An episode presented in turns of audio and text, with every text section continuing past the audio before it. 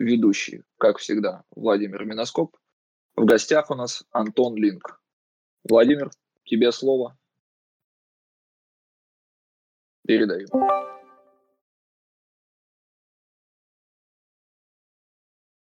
Так, все, всех пригласил, все на трибуне. Пожалуйста, начинайте. Да. Всем привет. Да, всем привет. Сейчас буквально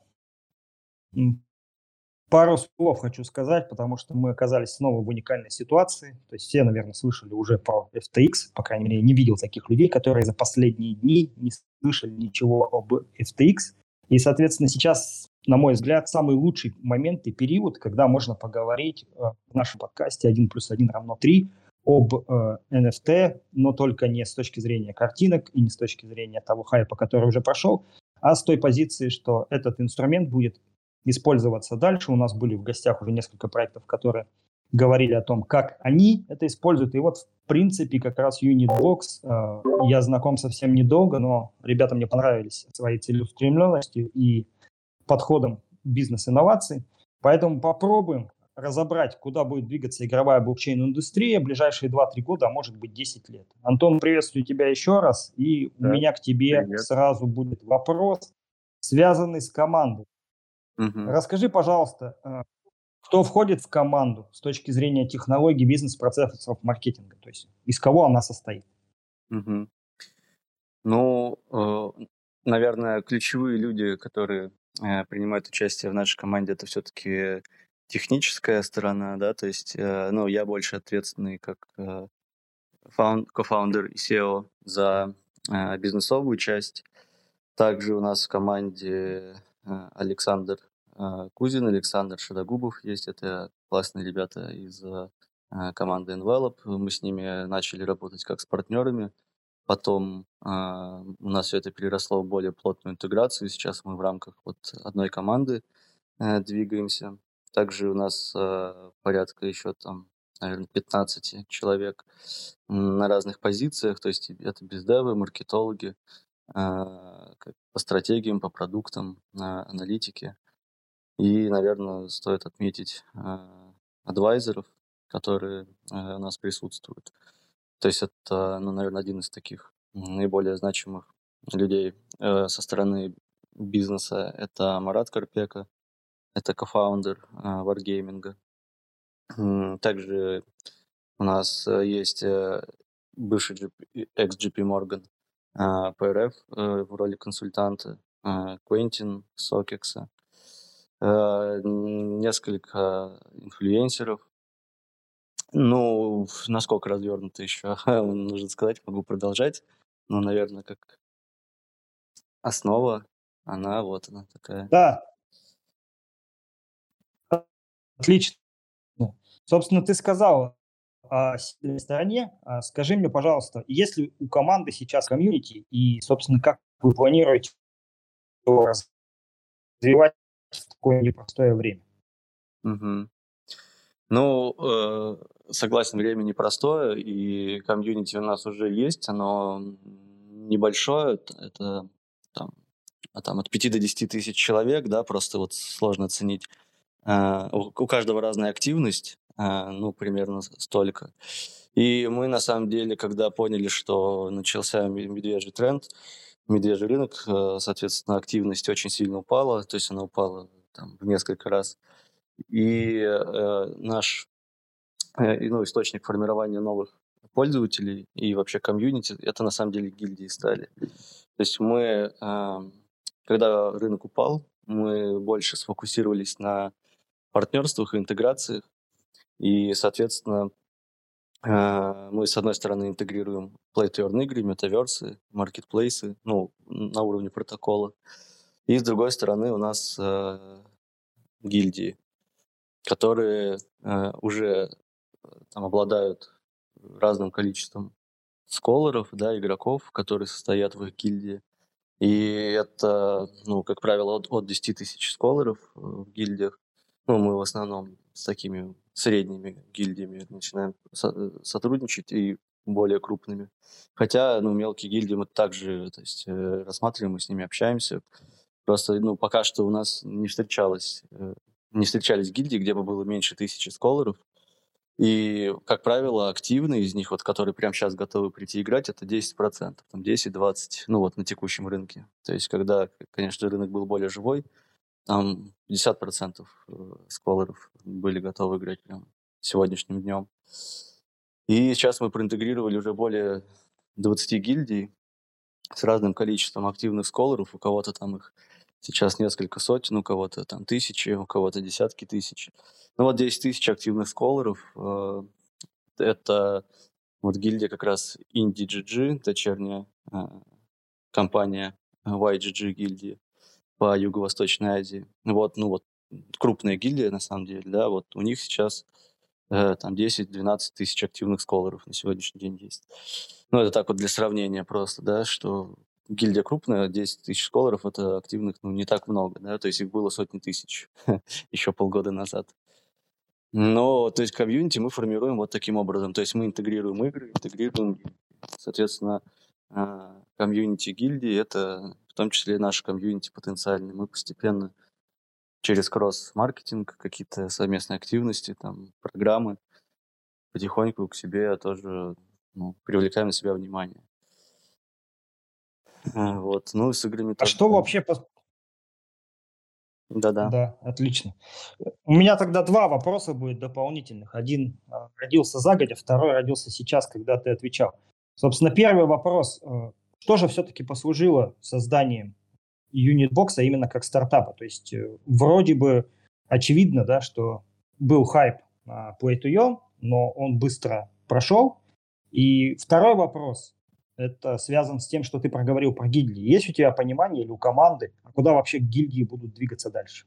То есть какая-то эволюция их ждет, или они вымрут как участники, или они просто останутся тем, кто есть? Вот два вопроса. То есть как зародился Unitworks как идея, от идеи к стартапу конкретно, и второе – это про гильдии. Ну вот, первое – это, а, конечно, начался а, бум NFT, GameFi сектора – и, ну вот, на самом деле, в прошлом, да, там, в прошлые года я большую часть времени занимался маркетингом и маркетинговыми стратегиями, управлением трафика и вообще бизнес-девелопментом. И была изначальная идея создать агрегатор данных по GameFi. И мы начали именно с него, то есть он сейчас есть. И на самом деле это вот тот э, продукт, он находится у нас на... Это хаб, мы его называем под домен хаб unitbox.io. Там у нас э, проинтегрировано более 100 игр уже, сотни гильдий. Э, также там будут маркетплейсы, ланчпады, все, что связано по GameFi. То есть у нас четкое нишевание есть. И вот именно этот продукт сейчас генерит нам трафик органический, бесплатный. И, ну вот, в том числе комьюнити пополняется да, у нас через э, этот источник. И мы начали с него, мы сделали вот этот агрегатор данных, э, начали получать первое комьюнити, первый фидбэк и, и поняли, что ну, собрали какую-то, э, ну не только комьюнити, да, но и в целом э, начали общаться с большим количеством людей из индустрии, э, начали э, прорабатывать э, какие-то более сложные механики, то есть у нас была, был опыт а, реализации DeFi проектов достаточно слож, сложного уровня, именно ну, на уровне фарминга, автокомпаундинга. Мы строили стратегии на компаунде, на Аве, на Венусе. И мы хотели а, сделать протокол, который а, соединял бы GameFi и DeFi. То есть и DeFi был бы основой экономики вот в GameFi секторе.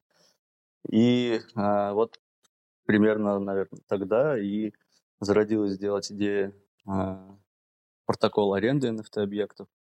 И, конечно же, вари- вариаций по реализации там множество. Мы, на самом деле, их и поддерживаем практически все, все доступные, которые на текущий момент есть, э, возможности передать NFT-объект в аренду, мы это поддерживаем. Вот. Но ключевое вот значение, наверное, как раз а, мы, ну, вообще, мы решили, что враппинг как технология – да, по технологии оборачивания, это вот то как раз дефайное решение, которое нам близко и интересно, имеет наибольший потенциал. И мы начали именно вот в эту сторону э, развиваться. И вот тогда как раз э, у нас сформировалась уже более сильная команда, Там вот Александр подключились к нам, да, то есть э, несколько Solidity, Solidity разработчиков, мощных ребят, которые тоже ранее работали и с раппингом, и дефайные механики строили. Вот, и после этого уже как бы агрегатор данных у нас перерос в протокол. И сейчас э, э, у нас реализация, ну, то есть у нас, по сути, это протокол, да, то есть некая SDK, который там через API интегрируется в Play to Earn Metaverse, Marketplace. Но э, для демонстрации этого у нас э, ну, в виде фронта это Marketplace, Marketplace аренды. Сейчас он уже есть, доступен в закрытом режиме, правда, но э, он, по крайней мере, есть уже и готов, работает. И у нас получилось, что э, у нас есть технологичный продукт, да, то есть стартап и агрегатор данных на поддомене Hub, который э, агрегирует практически всю инфу, которая есть по Gamify, по NFT, то есть это именно он-чейн аналитика. Но пока я такого не встречал, то есть э, на других каких-то ресурсах. Ну, CoinMarketCap там только по токенам, да, понятное дело. То есть, а у нас именно про Gamify, по NFT и именно ну, вот, игровые NFT, то есть это не картинки. Вот, и отсюда как бы мы получаем органический трафик, это тоже, ну, круто, то, что у нас есть такой продукт. А, вот. Да, вот ты даже опередил в какой-то степени мои вопросы, но я хотел давай все-таки сделать несколько уточнений простых, а, связанных именно с технологией. То есть если с командой более-менее понятно, с опытом, куда и почему вы движетесь, то с технологией, наверное, надо еще несколько твоих пояснений. А. Соответственно, вопрос будет следующим. Да, вопрос будет от меня следующим. То есть э, ты рассказал про базы, базис э, вропинга и, соответственно, оборачивания. И когда я однажды обсуждал Unitbox э, с одним из своих э, старых партнеров, он меня вообще спросил два простых тезиса. Первое. Почему, э, собственно, вообще возможно стала аренда NFT, почему до этого раньше никто не додумывался? Это первый вопрос к тебе. И второй вопрос – это почему не легче создать API стандартный для всех, который будет доступен, открыт, бесплатен, и все будут его использовать. Почему нужен именно Unitbox, как вот некий агрегатор этой самой аренды? Вот два простых вопроса. Ну, на самом деле, вот почему раньше никто не додумался, это вопрос хороший, но на самом деле были, конечно же, попытки. То есть э, это, ну, вообще аренда э, чего-либо, это, по сути, логичное эволюционирование любого рынка какой бы он ни был. И вот когда нам, у нас появилась такая сущность, как NFT, и там ее можно там купить и продать, да, соответственно, когда уже можно этот, этот объект собственности сдать в аренду, да, из этого тоже извлекать доход дополнительный, то есть э, расширяется э, функциональная возможность, экономическая составляющая тоже более привлекательной становится. Соответственно, э, ну, это логичное развитие рынка, и э, в каких-то реализациях она все-таки, наверное, была, ну, была попытка кем-либо реализовать, но в основном это было сделано на бэкэнде. То есть на бэкэнде там игры, например, э, что как бы не совсем да, является децентрализованно, как DeFi, э, не совсем прозрачно и непонятно, как именно там это все реализовано, как это все рассчитывается, где гарантия там честности этого процесса. Ну и все как бы еще замыкается, наверное, на конкретную экосистему. То есть то, что вот есть игра, в ней есть аренда, например, за рамки вот э, этой игры как бы уже там сложно добавить функциональность этой NFT. А, вот такого как бы масштабного уровня, а, ну, конечно же, там сейчас на текущий момент есть уже и конкуренты, которые делают похожие вещи, но вот они как раз, э, наверное, в силу того, что как раз вот ЕИПы, да, которые ты э, упомянул, вот, э, они, наверное, скорее в их сторону и больше смотрят. Но как, э, ну, мы давно этот вариант рассматривали еще с разных сторон, взвешивали все за и против, так сказать, по использованию ЕИПов. И, конечно же, там очень сильные ограничения есть. Ну, во-первых, ЕИПы, они не популярны, э, то есть и процесс принятия э, того или иного EIP, он достаточно долгий и не гарантирован, что вообще будет кем-либо когда-то использоваться. Вот даже те, которые там были приняты, по-моему, за последние там, ну, полгода, год, э, то есть вроде бы там несколько лет шло согласование, там принимали, и приняли в, в итоге, и вот до сих пор за год нет ни одного маркетплейса, который бы принимал, ну, работал бы на этом EAP. А, вот, а технология враппинга, она, конечно же, универсальна. То есть и это ну, даже не только аренда NFT, там и множество других интересных финансовых возможностей может быть реализовано через оборачивание. Вот, и тут есть куда развиваться, то есть сейчас мы можем обернуть NFT, наделить ее каким-то функционалом, сдать в аренду, там, заложить, э, что, ну, там, что угодно, да, то есть тут уже такая импровизация как бы возможна, смотря что мы придумаем. Но я думаю, это вот уже далее а, пойдет. То есть там уже возможно и второй уровень, и третий уровень оборачивания, где каждый раз какой-либо сервис может еще все больше и больше наделять э, функциональностью этой NFT. Вот в EIP же там, а, конечно, частично это тоже возможно, но а, все-таки все ограничивается конкретным EIP, который используется там каким-то небольшим количеством людей, и, может быть, там через 5-10 лет это как-то еще было бы, э, ну, при хорошем развитии событий, да, популярных, ну, на ближайший, ближайшем горизонте маловероятно. Либо это будет очень ограниченное количество там игр или маркетплейсов, где можно было бы это все там как-то купить, продать, сдать в аренду. Ну, то есть это своя отдельная экосистема, э, закрытая даже, можно сказать, отчасти. Вот, а мы ориентированы на весь рынок. То есть мы хотим сагрегировать спрос и предложение всего э, DeFi, GameFi сектора, который есть сейчас, и это возможно сделать только через враппинг. Но EIP мы тоже а, как бы поддерживаем, то есть в этом нет никакой проблемы. Просто EIP это легко, да, то есть для нас нет никаких проблемы реализовать, ну, интегрировать наш протокол по какому-то EIP. Но вот с враппингом, то есть это не так просто, поэтому конкуренты как бы не берутся, скорее э, выбирают путь попроще. То есть наш, у нас ушло реально очень много времени на то, чтобы а, все это разработать, чтобы все это создать. Э, то есть большое количество ресурсов, времени было, было потрачено на разработку э, архитектуры смарт-контрактов, которые позволяют э, все это оборачивать да, как правильным образом. И применять по назначению. Вот, сейчас в закрытом режиме это уже работает. Отлично. Но прежде чем я тебе задам еще один вопрос, я к тебе сделаю небольшое дополнение. На самом деле на хабе Фарклога я проводил как-то исследования, связанные с AIP, и действительно это долго. В среднем это 2,5-3 года, и это минимальный срок, э, максимальный срок вообще не ограничен. То есть некоторые AIP висят там годами, и никто их вообще не обсуждает. Еще один важный момент, я наблюдал эволюцию стандарта 998, да, ну то есть сейчас принято 1155, а 998, он очень на него похож, и тоже был такой маленький всплеск хайпа, и тоже все говорили, что вот этот стандарт действительно для игровой индустрии один из лучших, и там потом его там и на рынке страхования пробовали внедрить и так далее, но в итоге ничего не получилось, то есть сейчас есть там 10 с половиной проектов, которые его поддерживают, стандарт не развивается, при этом сил на разработку, э, собственно, EIP, да, и выданного к нему э, в итоге принятого уже ERC стандарта 998 ушло колоссально много.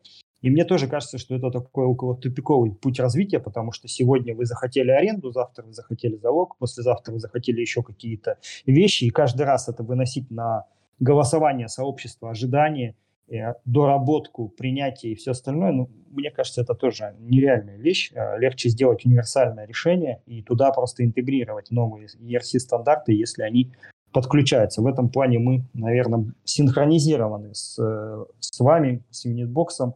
Вот, у меня будет такой вопрос. Вот я выделил себе две целевые аудитории, которые могут пользоваться Unitbox в будущем, да, то есть когда вы выйдете на какие-то открытые продукты, большие обороты и так далее. То есть это, соответственно, контрибьюторы, ну или будем говорить в кавычках инвесторы, то есть люди, которые хотят а, каким-то образом зарабатывать, вкладывая деньги. И это, собственно, игроки. Ну, можно выделить такого еще псевдо-большого субъекта, это гильдии, да, ну, то есть они объединяют все-таки игроков, поэтому, mm-hmm. ну, да, а есть ли еще какие-то а, целевые аудитории, которые вы пытаетесь охватить? Если нету, то почему? Если есть, то какие? А, ну, а, да, в первую очередь мы сделали сервис, который удобен инвесторам, то есть владельцам NFT, да, так как они владеют активом, и то есть сейчас они играют, завтра уже не играют, но они не хотят продавать свое имущество, да, там цифровое в той или иной форме, в том или ином виде в конкретной игре.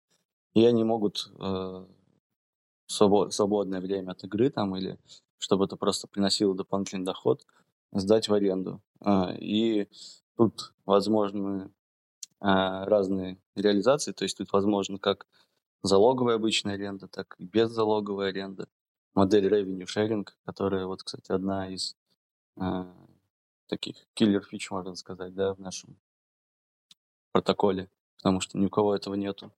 Ну, сейчас, может быть, конечно же, конкуренты тоже, смотря на нас, может быть, что-то подобное реализуют, но когда мы э, ресерчили рынок, смотрели, этого ни у кого не было, там, в районе трех месяцев назад. И вот э, для э, инвестора это очень выгодная модель так же, как и для гильдии, э, да, когда, э, ну, гильдии вообще, они, в принципе, рассматривают наш э, протокол, наш, нашу панель управления да, с дашбордами как инструмент управления гильдией. Да, то есть это и автоматизация бизнес-процесса в том числе.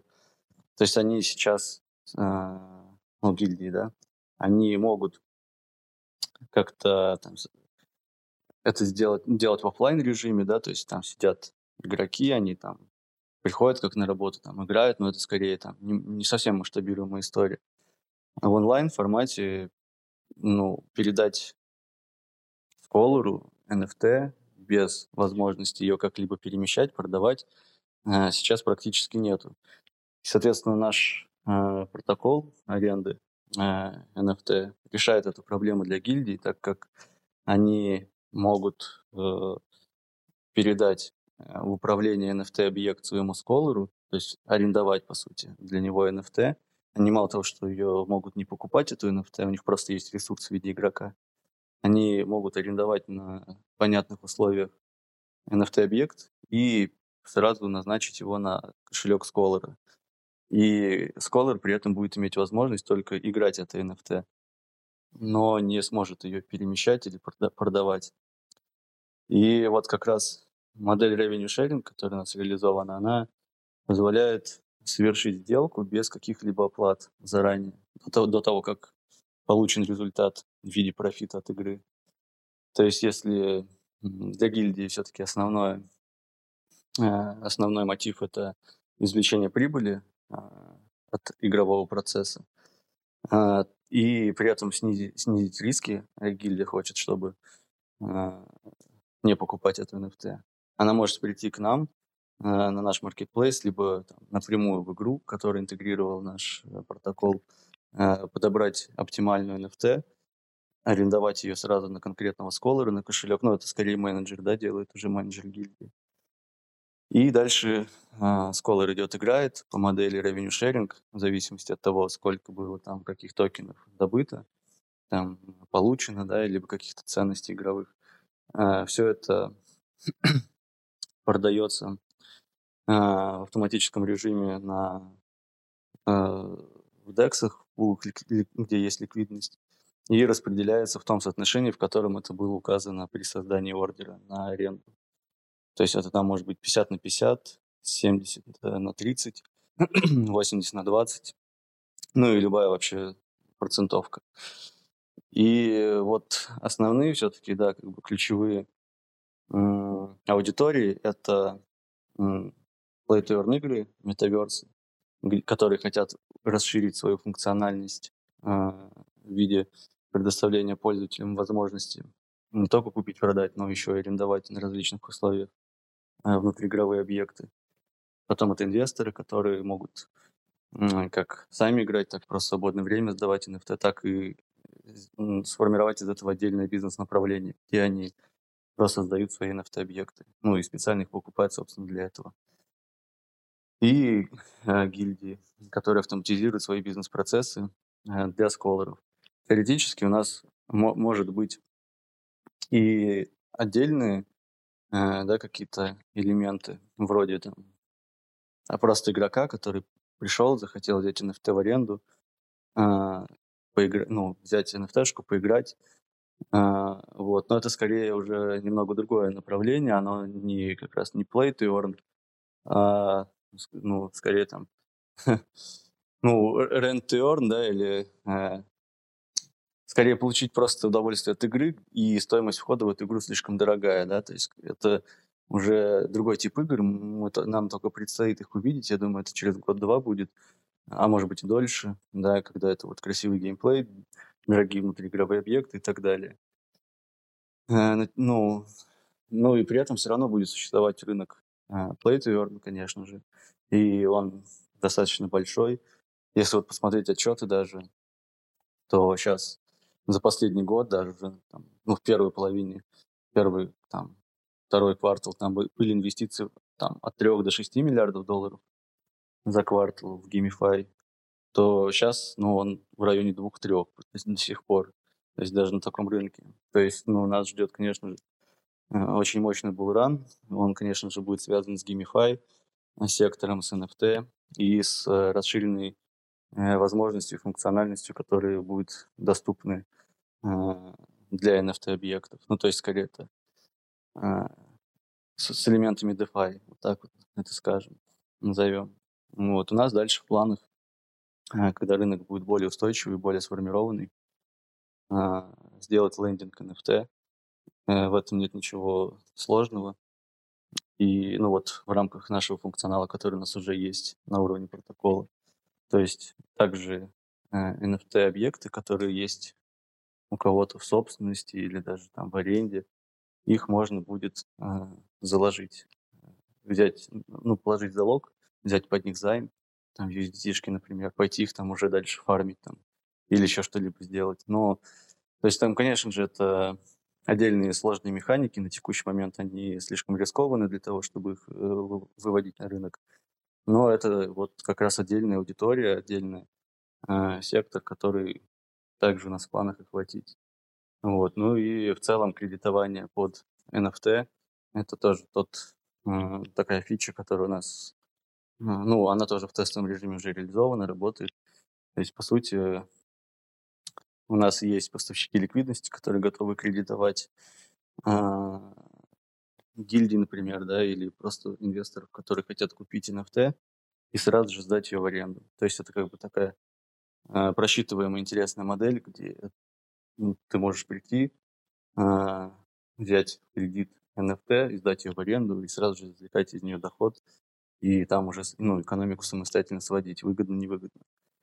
Вот тоже это еще одна аудитория, которая а, специализируется именно на таком формате ну, взаимо- взаимодействия там, с DeFi и с NFT. Вот. Но есть еще, наверное, ряд а, как бы интересных направлений и аудиторий, которые мы можем охватить. Вот. Но они, наверное, ну, вот из ближайших я вот рассказал, какие у нас планы, это вот ближайшие. А это, наверное, уже так, на подумать, на попозже у нас реализовать идеи есть. Поэтому в рамках, может быть, другого такого вот нашего общения я расскажу подробнее. Понятно. Понятно, да. В принципе, все понятно. И здесь я выделил для себя, что вы входите в такую э, сумеречную зону, да, DeFi и, собственно, GameFi с пересечениями новыми, где можно внедрить лендинг NFT, где можно сделать rent to. Это фичи мне понравились и звучит, по крайней мере, интересно, перспективно. Э, что я заметил? Я заметил, что каждую криптозиму, то есть 2014, 2018, 2022 год, не знаю, так уж случилось, что это случайность, э, что каждые 4 года или это какая-то закономерность, но это не важно. Но происходит следующее. То есть э, люди выдвигают какие-то ниши, которые потом на следующем, соответственно, подъеме достигают своего пика. Ну, например, да, то есть криптовалюта – стандартного формата типа биткоина, она в 2017 году, про нее все-все поняли, и дальше вот она теперь развивается уже как э, международное средство платежа, там блокчейн, а, везде пробовали засовывать и поняли, что где-то не надо этого делать, где-то надо делать. Там в 2018 году это были ICO и майнинг, тоже все про них все поняли, и тоже, соответственно, как мы видим, майнинг достиг своего апогея, да, сейчас он перераспределяется, ну а с ICO произошло много всего интересного, то есть переродилось в IDO и так далее. И вот э, если оторваться немножко от реальности, да, и поговорить про то, о чем э, обсуждают очень часто в последнее время. Каким ты видишь будущее метаверсов э, или там GameFi индустрии, play to earn индустрии, move to earn индустрии через, допустим, не 3-4 даже года, да? Ну, можешь рассказать и об этом, но ты уже частично затронул. А вот больше мне интересно про 10-25 лет. То есть какая-то такая сформировавшаяся метавселенная или несколько метавселенных, да, где вот есть юнитбокс и где происходит что-то. Вот что будет происходить через эти 10-25 лет? Ну, через 10-25 лет, я думаю, конечно же, будет уже э, достаточно вычислительных мощностей, чтобы рендерить любого размера метаверса. И, ну, то, что это, это прям, э, я думаю, уже полностью отдельная полноценная экосистема будет э, полностью функционирующая. Потому что, ну вот, уже даже сейчас, вот на сегодняшний день, есть ряд стран, которые активно развивают свои собственные государственные метаверсы. Ну, вот в частности, Дубай, например, да, Эмираты. То есть есть э, метаверс, в котором уже есть э, проекция Дубая, там уже есть 15 тысяч рабочих мест. Вот там банк HCBC открыл свой первый филиал, там, по-моему, месяц назад. И, соответственно, какие-то госучреждения уже позволяют, имея электронную цифровую подпись, перейти там не в живую очередь там толкаться да, с людьми, а получить услугу э, в формате вот в таком удаленном через метаверс. И это уже прямо сейчас как бы работает, уже есть. Понятно, что там пока что еще э, это все не полноценно, это все тестируется, где-то может что-то там чуть-чуть подвисает, может быть как, как-то еще, но сам бизнес-процесс он есть, и это работает. И вот э, в 2020, в 2023 году там уже будет 40 тысяч рабочих мест. Э, и это не единственный пример, да, то, что сейчас происходит в этом сегменте, в этом рынке э, метаверсов. Э, также вот я приводил, да, в пример количество инвестиций, которые инвестируют в GameFi, то есть игры мы тоже видим очень крутые уровни AAA. Вот, и мне почему-то кажется, что это вот 3-4 года как раз ну, вот тот отрезок времени, где мы видим что тоже действительно вот достойное да, для использования, для масс, массового для потребителя. Да? А вот через 10-25 лет, ну, сложно прям представить, что это будет, но это абсолютно точно будет. Будет совершенно на другом уровне. И, ну, конечно, мы сейчас, когда рынка еще даже нету, мы понимаем, что даже там, ну, сделать какую-то игру, какой-то свой метаверс, это, конечно, круто, надо в этом иметь тоже свой какой-то бэкграунд определенный, но мы э, больше мыслим в том плане, что как раз через 10-25 лет вот этих вот play to earn игр, move to earn игр и любых других да, там каких направлений метаверсов, их будет э, тысячи, там десятки, сотни тысяч проектов, и э, мы, у нас, нас, наш продукт, он по сути B2B-шный, то есть мы делаем Э, технологическое решение для проектов. И вот даже сейчас у нас уже очень большое количество запросов, при том, что вот даже полгода назад ну, практически не было, да, то сейчас, ну, там, не знаю, у меня там больше 50 чатов сейчас, где вот прям активно ведется какая-то интеграция. И, конечно, это с каждым годом будет только увеличиваться. Да, спрос на какие-то готовые модули, которые вот можно просто взять, интегрировать, и вот у тебя есть аренда. Конечно же, это проще, особенно когда ты строишь что-то большое в виде метаверса. То есть с метаверсами у нас тоже сейчас идет э, с некоторыми, э, там, пока их не буду называть, но мы в течение там одного-двух месяцев анонсы сделаем в наших каналах об, об интеграции нашего протокола в метаверс. Вот. Ну и, соответственно, через 25 лет, я думаю, просто рынок будет настолько огромен, что а, и мы уже сейчас, когда предоставляем такое решение, я думаю, что у нас э, есть все шансы захватить большую часть этого рынка в плане именно аренды. Потому что вот сейчас мы говорим про GameFi, так как это единственный сектор, где NFT имеет за собой какое-то проверяемое обеспечение, да, то есть ценность можно адекватно оценить за NFT. Ну, то есть не просто там э, с хайпа какого-то. То вот тот же рынок Э, недвижимости, да, это огромный рынок, он а, и аренда в нем играет ключевую роль. Да, да, то есть двигает этот рынок, когда люди покупают недвижимость, дают ее в аренду. Соответственно, сдавать в аренду недвижимость, ну, вот также предполагается в метаверсах. И есть отдельные даже метаверсы, которые заточены только под покупку, продажу недвижимости и дальнейшую ее сдачу в аренду. И это уже тоже прямо сейчас на самом деле происходит. Есть кейс, кейсы в Швейцарии, вот э, в, в тех же Эмиратах мы тоже встречались, э, проводили переговоры. То есть интерес к нашей технологии есть и не только у Gamify, то есть это у рынка недвижимости, аренда автомобилей, да, также, то есть, ну, в основном это люксовых скорее. То есть э, вот из обычных вот таких вот ниш, да, из обычных бизнесов мы видим интерес к, нашей, к нашему протоколу. Понятно, что на текущий момент, ну, а, это, конечно, можно уже что-то реализовать, что-то делать, но мы стараемся двигаться поэтапно, и пока вот начнем с того, что нам максимально просто, без погружения в какие-то офлайн бизнесы То есть подождем, пока законодательство будет готово. Хотя вот, например, вот в Эмиратах тех же вот буквально в этом году приняли законодательство, которое, ну вот, э, можно получить лицензию на компанию, прям, которая занимается покупкой, продажей, сдачей в аренду NFT-объекта.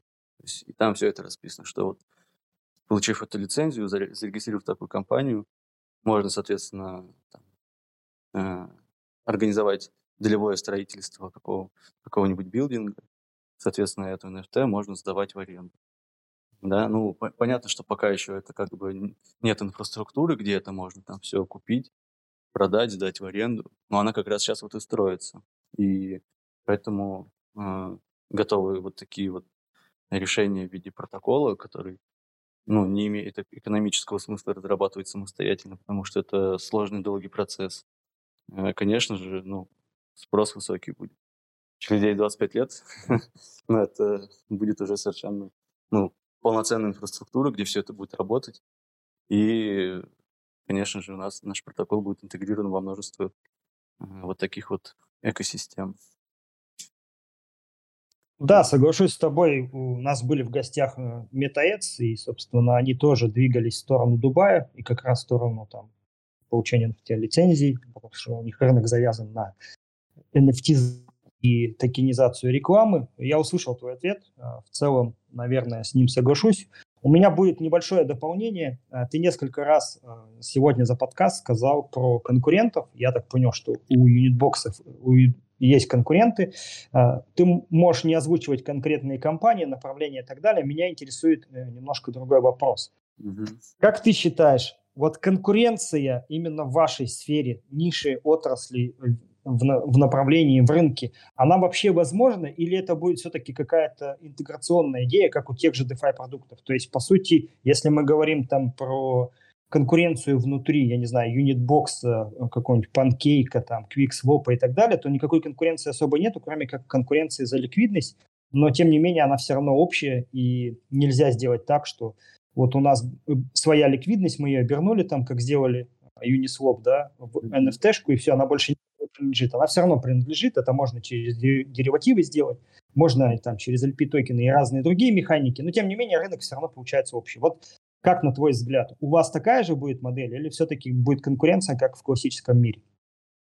Ну, конечно, она будет э, в любом случае, но она в меньшей степени будет выражена, потому что конкуренты, которые есть, ну, да, их немного, да, но они как раз просто предлагают какую-то более тонкую там настройку под прям какие-то конкретные бизнес-задачи вот какого-то маленького сегмента. То есть вот они выбрали а, отдельное направление, где они могут сделать, вот, охватить конкретный маленький сегмент, но сделать его там, возможно, лучше, да, то есть у них вот такая стратегия. И, соответственно, у них нету, ну, во-первых, ник- я пока не встречал тех конкурентов, кто бы использовал раппинг, да, то есть это уже вопрос масштабируемости дальнейшей, да, то есть если нет раппинга, масштабируемость, она, ну, очень сло- сложна будет в достижении. И также, ну, да, мы нацелены на институ- институциональных э, инвесторов и пользователей, которые могут использовать э, наш протокол, нашу платформу как для там, инвестиционных задач, так и для решения своих внутренних бизнес-задач. Соответственно, вот э, в эту сторону вообще никто не двигается. То есть все как бы смотрят на ритейл больше. Вот. Мы как бы ну, изначально, когда э, говорим о B2B направлении, мы понимаем то, что это э, прям бизнес для бизнеса, да, и, возможно, это даже э, еще есть, да, ряд направлений, где еще более несколько уровней выше. Но вот в этом направлении как бы мы особенно глубоко погружены и понимаем задачи, да, боли, которые мы можем решить вот для вот такого институционала. И у нас это описано, также есть документация, где это все описано. Мы это все достаточно так развернуто излагаем э, нашим партнерам потенциальным. Вот когда мы ресерчили конкурентов, я вообще ни у кого не видел, чтобы они в эту сторону как-то двигались. То есть они нацелены именно на какие-то маленькие кусочки этого рынка и решают какие-то конкретные задачи, но в основном через EIP, да, которые вот э, как, ну, мы это уже обсудили, да, то есть они тоже не сильно масштабируемы. А, вот, ну и, да. наверное, еще возможность, а, как бы, ну, можно его назвать white label, да, но, может быть, это не совсем корректно будет, но по сути наш э, протокол может быть интегрирован практически в любую а, инфраструктуру, систему, там, игру, метаверс, marketplace, и при этом он будет э, только на, ну, на технологическом уровне интегрирован, а весь интерфейс, брендинг и так далее будет, э, ну, ну, может оставить, сохранить за собой э, этот проект в конечном счете. И, соответственно, ну вот такого тоже как бы ни у кого нет. То есть все предлагают какое-то вот коробочное решение, которое не сильно вот кастомное. Ну вот, как это, это базовый research. То есть мы очень много времени потратили на research, мы всех конкурентов знаем, мы их полностью изучили очень глубоко и не увидели там ряда тех направлений, которые мы выделили как особенно перспективные, и мы выделили на них много ресурсов, мы их сделали, они этого не увидели и не делают, не работают в этом направлении. То есть это вот как раз вопрос масштабируемости и применения. Поэтому конкуренция, она конечно, есть, да, но мы смотрим немного дальше и нацелены как бы на массовый рынок. А. Я понял тебя. Угу. Спасибо. У меня тут родился небольшой э, экспромт в виде блица. Давай я тебе задам короткие вопросы, а ты будешь отвечать да, нет, без э, пояснений, просто, Давай. просто да или просто нет. Да, первый вопрос. У тебя есть NFT, любые? Да, да, конечно. У тебя есть э, биткоин? На этот вопрос можно отвечать? Нет, у меня нет биткоина. Да. Да, у тебя есть э, что-то из э, DeFi токенов? Ну, любые, неважно какие. Э, да, ну, DeFi токен это, ты имеешь в виду, наверное, Layer 2, это какие-то протоколы, и, либо LP токены в фарминг пулах у меня есть, да. Отлично, да. И последний вопрос. Ты сам играешь в игры или нет? Э, нет. Я да, часто, часто это. Да, я да, раньше часто играл, так... но это как бы не совсем. У меня на это недостаточно времени, к сожалению. Я тебя понял. У меня основной пол вопросов закончился. Мне понравились э, ответы, э, развернутые примерами и с э, выделением своих сильных сторон. Наверное, есть у нас дополнительные вопросы буду рад их услышать. Абсолютно, абсолютно точно эти вопросы есть. Угу. А, Антон, да. есть 9 вопросов. Выбирай любые три по порядку. Отлично. Ну, на, на самом деле, вот любые на ваш выбор, вот как. как Ни в коем случае нет. Тогда мы, тогда мы забираем вашу свободу выбора, Антон. Так нельзя. Ну да, тоже верно. Хорошо. Давайте начнем с первого. Давайте с первого, хорошо. А, Антон, ты обозначил очень мощный бэкграунд твоей команды. Вопрос, а почему эти люди ушли из своих команд к вам? Ну, то есть не все на самом деле ушли. То есть на самом деле даже у меня это ну, не единственный мой проект. Uh-huh. Ну, это, конечно, основной, да, но у меня также есть и другие проекты, где я тоже принимаю различные участия с различным уровнем вовлечения. И вот практически, ну вот все люди, да, которые именно прям с крутым бэкграундом, давно в рынке, у них у всех тоже есть такие проекты, которые из которых они не уходили, но э, просто вот, например, есть... То есть Да, они- совмещают, би- например. бизнес-процессы выстроены, то есть там все работает, соответственно, освобождается время для нового чего-то. И, ну, конечно, по Core Team у нас, э, особенно разработчики, да, у нас фуллстеки в основном, они, конечно, не работают больше нигде. Спасибо большое. Первый вопрос отвечен. Выбирай любой другой. С двух до девяти назови любую цифру. Все верно. Ну, Пять. Хороший, хороший вопрос. Мне, кстати, я очень хотел, чтобы ты его выбрал, на самом деле. Смотри, а повышается ли ценность NFT при ее частой аренде пользователями? То есть мы, допустим, видим, да, какой-то рейтинг. О, вот эту NFT там арендуют чаще всего. Значит, она, видимо, какая-то крутая. Или этой системы рейтингов еще нет. Э, Да, конечно, это есть. Э, э, Вот она еще дорабатывается. На самом деле я вот вообще сам там ранее, да, много лет назад из банковской сферы пришел и как раз занимался внедрением. И Коллега, Ну, получается, вроде как. получается, да, да. Это как раз расчет какой-то комплайнс скоринговых систем для оценки рисков, э, мгм. каких-то профитностей там и так далее.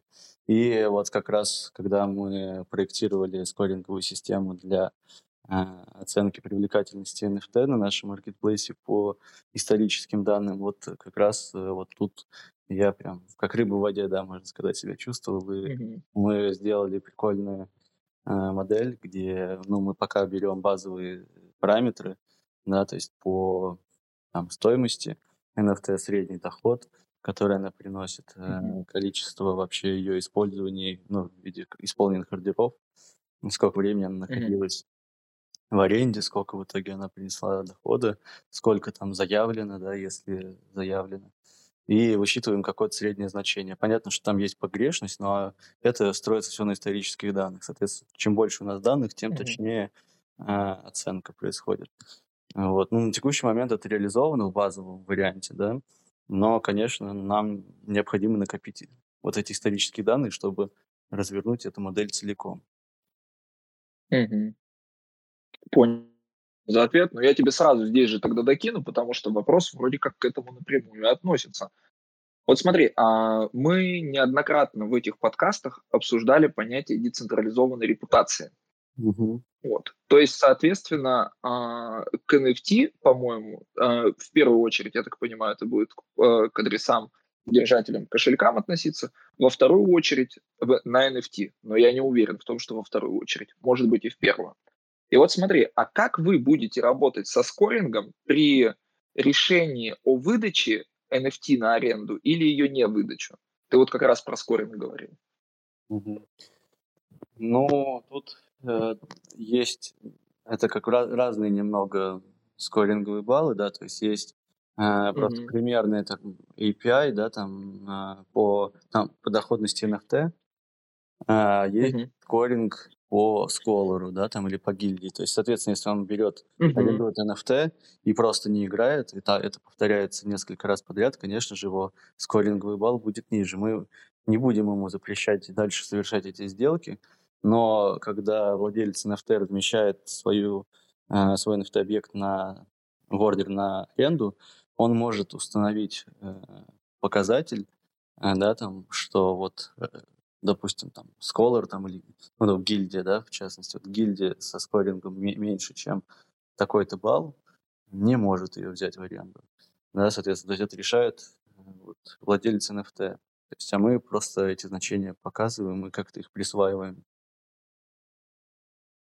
Мгм. Спасибо большое за ответ. У тебя есть возможность выбрать со второго по четвертый и с шестого по восьмой. Восьмой. Хм, Хороший вопрос. Мне тоже он очень нравится. Смотри, если бы была возможность оставить всего одну киллер-фичу в твоем проекте, что это за фича была бы? Аренда NFT. По модели revenue sharing. да, ну, просто у нас фич действительно много, у нас разные типы аренды есть. А, У нас есть вот и кредитование, лендинг, да, то есть это все фичи. Они все крутые, но они друг Мгм. друга дополняют. Все-таки все строится вокруг одной основной технологии, технологии, которая позволяет арендовать объект, да, передать его кому-либо без э, передачу в полное управление. Вот как бы это на самом деле, если только одну можно выбрать, то лучше от этого отталкиваться и просто дать возможность э, ну, ну, рынку вот эволюционировать до аренды соб- цифровой собственности. Спасибо, спасибо. Ты дал ответ на три вопроса, даже на четыре получилось. Спасибо тебе большое за это. А, Вов, э, вопрос к тебе. Родился Да. за время всего подкаста. Вот смотри, ты вот задаешь прям вообще такую серьезную очень временную рамку 10-25 лет. Это довольно серьезный горизонт планирования. А как ты видишь развитие своей методики анализа вот этой концепт команды CoinCode, когда этих проектов будут сотни тысяч? Не останется ли там 2К, например, там, или 1К вообще? Как это будет выглядеть в будущем? Нет, потому что в каждом микродау, который сейчас создается, вот последнее мы обсуждали с Туда и DAO, а, то есть там сами ребята сразу же приходят к тому, что каким-то образом надо оценивать проекты, даже если ты в них инвестируешь э, условные 100 долларов э, или не условные 100 долларов.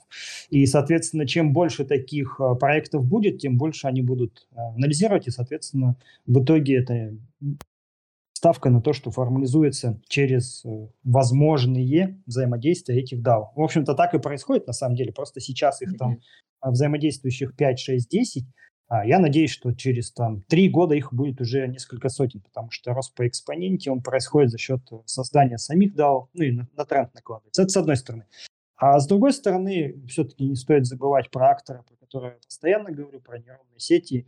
И вот здесь э, есть такая история, что нейронные сети достаточно быстро сейчас обучаются, и, в принципе, через них можно какие-то модели э, ускорить по времени. И если одну методологию, да, то есть формализацию через команды, поженить с другой методологией, то есть э, в ускоренном режиме через нейронные сети, мне кажется, это идеально, потому что ставка чисто на нейронные сети, она мне э, не нравится. Почему? Потому что я ее вижу э, в, на многих рынках, в том числе финансовых, да, и вот э, на, на самом деле она очень плохо работает. Почему? Потому что нейронные сети это такой сумасшедший, у которого сформировался свой псевдомир, и он вот в нем начинает жить. И когда э, мы понимаем, что он сумасшедший, уже, как правило, поздно. И одна из причин, почему там с FTX это случилось, это случилось по той простой причине, что в бизнес-планировании э, за последние там, 20 лет, э, собственно, вот эти скоростные нейронные сети, они, ну, я их сейчас условно так называю, потому что там есть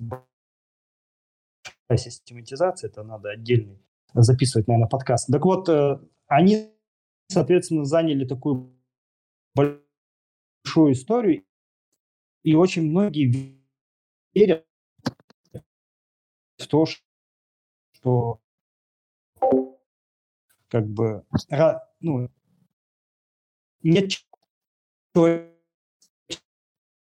фактора, соответственно, никто не ошибется. А человеческий фактор заключается здесь в самом начале выборе самым все Я думаю, что создав вот эти много-много микродау, которые работают, это тоже кажется правильным, и они тоже в этом направлении а, пытаются развиваться.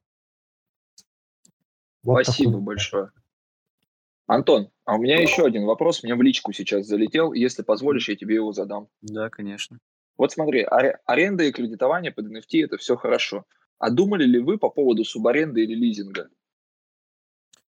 Ну, это мы, конечно, думали, но мы подумали, что это тоже ну, такое, как бы, уже э, ну, реализация не, не сегодняшнего дня, а скорее на, надо на подумать, на посмотреть, как будет развиваться рынок. А, и это вот как раз, наверное, тоже уже в сторону да, там как, каких-то институционалов более актуально будет. А, но пока что вот рынок, он только формируется, нам необходимо э, присмотреться, да, как, э, на что вообще есть спрос, на что нет. Может быть, это кредитование не будет столь популярным, как мы думаем, в принципе. Соответственно, там уже и лизинг, как бы, ну, и производные все инструменты могут оказаться тоже менее привлекательными.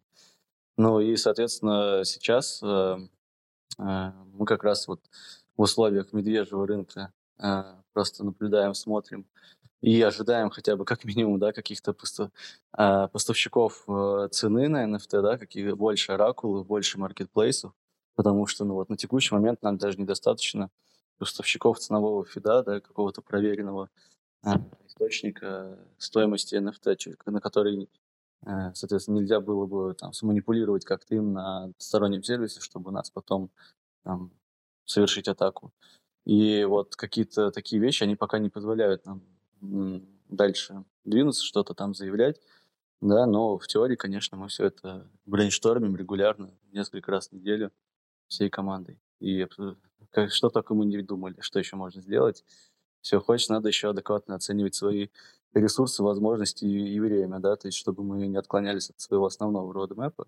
И, ну, то есть спринты у нас тоже вовремя все выполнялись по разработке. Для этого нам необходимо как-то держать фокус на том, что мы делаем сейчас, что у нас там среднесрочные перспективы дол- д- д- и дальнесрочные задачи. Мы от этого исходим. Спасибо. И последний, последний вопрос буквально. Вот честное слово говорю, точно последний. А, бэкграунд мощный, все понятно.